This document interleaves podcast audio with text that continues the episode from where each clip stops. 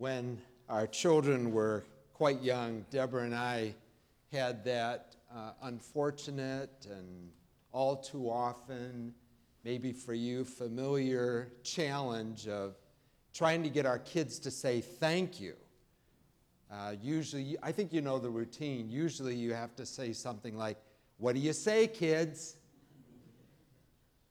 We got so tired of asking that question that we decided to make a little game of it and uh, try something nonverbal. Maybe it wouldn't embarrass us as much or the kids as much or sound so strained and forced. So, so we would call their name and then we'd rub the corner of an eye. and we'd wait for those wonderful words. Something wrong with your eye, Dad? Oh, thank you. You know, we could coax those words out, but you can't really instill gratefulness. All you can do is try to help them in the expression of that gratefulness. And it's a challenge, not just for kids, but I would suggest for all of us who are kind of raised in an independent, self sufficient, all American mentality. We, we find it hard, I think, to recognize that we need something that is given to us and we don't deserve it, we didn't earn it. And it's hard to say thank you when all that is packed into it. And yet, saying thanks, we're told with many studies that are done regularly, saying thanks, being thankful, expressing it, is really good for us. Uh, people who are grateful and express that gratefulness are healthier and happier than other people who don't. It's even been shown that if you pretend to be grateful, it triggers pleasurable, positive chemistry in our brains. So even pretending has some value. I'm just glad that our nation decided early on, first president, and nailed it down with Abraham Lincoln. Our, our nation decided to set aside a day, a holiday each year to give thanks. In the words of Abraham Lincoln, to do it for thanksgiving and praise to our beneficent Father who dwelleth in the heavens. I mean, that was the call of our nation to take this holiday and direct our thanks to God. It's almost like our heavenly parent is saying, What do you say, kids? I don't know if he ever rubs his eye, but he would like to have us not need that prompting and to just be a grateful people and to be able to enter into Thanksgiving without any external prompting. But somehow we need that. We just need the structure to remind us of the importance of giving thanks. So, the text that was read this morning is kind of a call to give thanks, but I think it gives a great pattern for us to follow. And I'd like to have us work through it. And I say work literally because I'd like to turn this sermon into a bit of a workshop, if you'll let me this morning. The first word that I'd like to focus on, and there's a number of commands in this text if you have it open, there's 10 commands. The first command I'd like us to look at is actually the last, and so we'll work backwards. Verse 12 Remember. Remember the wonderful works he has done, his miracles, and the judgments he uttered. Remember. My sense is that there'll be no Thanksgiving this week or any day of the year if there isn't at first a remembering. Israel was called to remember all that God had done and said, and so they wrote it down in what we call the Old Testament. We could go to the New Testament. We have Jesus saying, Do, do this in remembrance of me. There's a, there's a need to remember all that God has done for us. We too need to start Thanksgiving just by taking the time to remember, to think through clearly what God has done for us. It's in that remembering that we find Thanksgiving really starting. And so, in this workshop today, I would like us to begin to remember, to begin to, to list, if you would, maybe there in your bulletin on a side or some sheet that you have available. Begin to think with me for a few minutes some of the things that we can be grateful for, that we can thank God for. Uh, maybe they're big things this year. Maybe it's not just this year. You go back on your life and you think of, of important things like life changing healings or directions we sense from God or provisions when we thought all was lost, He provided something we needed. Maybe it's His protection from something that could have taken us down and didn't.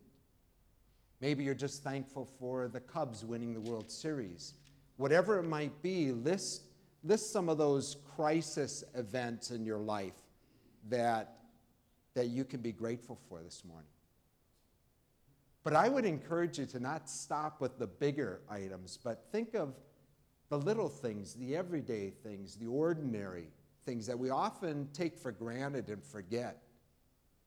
Maybe it's just waking up and getting up and having food and shelter and clothes and family and friends. Had a bite of a Snickers bar with my grandson on Friday. Just the, the little things of life that bring joy to you. Have you forgotten some of those? It's good to remember and not take those for granted. I'd like to suggest another category, if you're listing them there. Um, think of this the, the things we can be thankful around, those things we're not so thankful for. You know, the Apostle Paul said, Give thanks in all circumstances. The way I understand it, he's not saying give thanks for all things, because some things are just plain bad. And we're not going to give thanks for those. But even in that bad situation, can we find things to be thankful for? Is there some good maybe through and around that which is bad. It may take a little more creativity, but I would lift up the example I've had from Matthew Henry, the pastor and Bible commentator, some 300 years ago, was robbed one day. He did not thank God for the fact that he was robbed, but he went on to list these things. He says, I thank God that although I was robbed, I've never been robbed before. That's creative thanksgiving. That although my money was taken, my life wasn't. That although they took all my money, I didn't have very much. And although it was them that did the robbing, it, it wasn't me that did the robbing. And he was grateful for those things. You see, even in the beaten up, robbed Matthew Henry, he could find some things to give thanks for. And maybe that's what this Thanksgiving has come to for you is being creative to see how God has brought some good in and around what is pretty challenging. I would just like to say that to be thankful and to express that thankfulness, it starts with remembering, just taking the time to list these things. I remember the old gospel tune Count your many blessings, see what God hath done. Count your blessings. That's what I'm asking you to do is just count them, just list them. That's a good start in being thankful.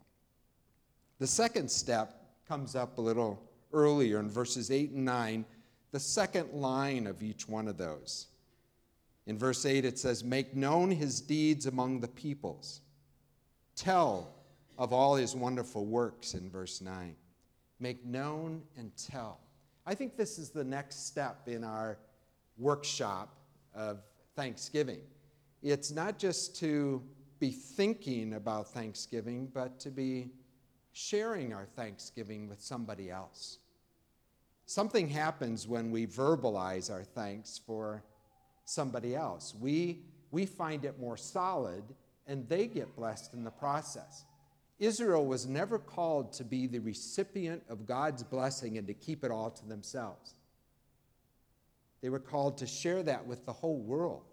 That was the promise to Abraham, that God would bless the whole world through him. And so it is with even those of us who are followers of Christ. We're not here just to hold this good news to ourselves, but to share it with the whole world. So it is with every Thanksgiving. We're not to be hoarders of it, but sharers. There's a great story in 2 Kings chapter 7 of four lepers who leave their town that was completely surrounded by a fierce army. And they go into the camp really just to surrender because at least there's food there. When they get there, they find that the camp's deserted. God had confused that army so that they had just left everything behind and ran for their lives. Well, these lepers just looked at all this loot, the spoils, and started to gather it and hide it. And then it dawned on them this isn't right. This is a day, they said to themselves, this is a day of good news for all of Israel. We must go and tell the others what's happened. That's the spirit of thankful people as they start to count their blessings, think about how God's been good, but then they realize wait a minute, I need to tell somebody else. I've got to share this. And so, in this workshop of a sermon this morning, I'm going to ask you to take maybe one thing. If your list is just beginning, maybe something's there, maybe something else comes to mind. But I'd like you to take just a minute or so and turn to a neighbor you're comfortable with. I trust each of you. I see some people kind of sitting alone, so you might have to move a little bit. Go to where you can share something you're grateful for, and then let the other person share what they're grateful for. Just, just share something out loud. And you might just say it like this I'm, I'm thankful to God for, or I thank God for whatever it might be, would you take a, a moment and I'll get my breath? Go ahead.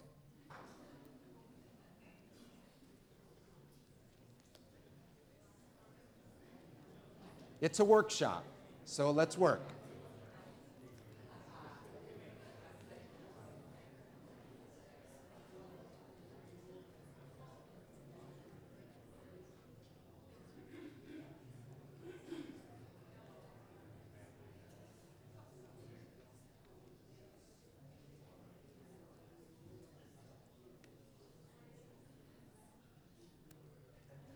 You're such good sports. See, something happens when we go verbal with something we've just kept within, and it allows that person to join in to the celebration.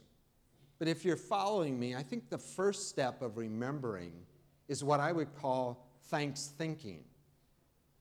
The second step of telling is what I'd call this morning thanks sharing. But the holiday is called Thanksgiving. So there must be a, a third step to this workshop. Uh, I've done the thinking about it, I've shared, but have I really given thanks yet? Well, our text tells us at the beginning of verse 8 and the beginning of verse 9 Oh, give thanks to the Lord, call on his name, sing to him, sing praises to him. You know, Israel was called not just to be blessed and to bless others, but Israel was called to bless the Lord their God, to praise Him for who He is and to thank Him for all He had done, and to do that even publicly, to praise Him. And so it is for those of us who still follow that same living God through Christ, His Son, and in the power of the Spirit. We're, we're called to direct our praise and thanks to Him for what He's done.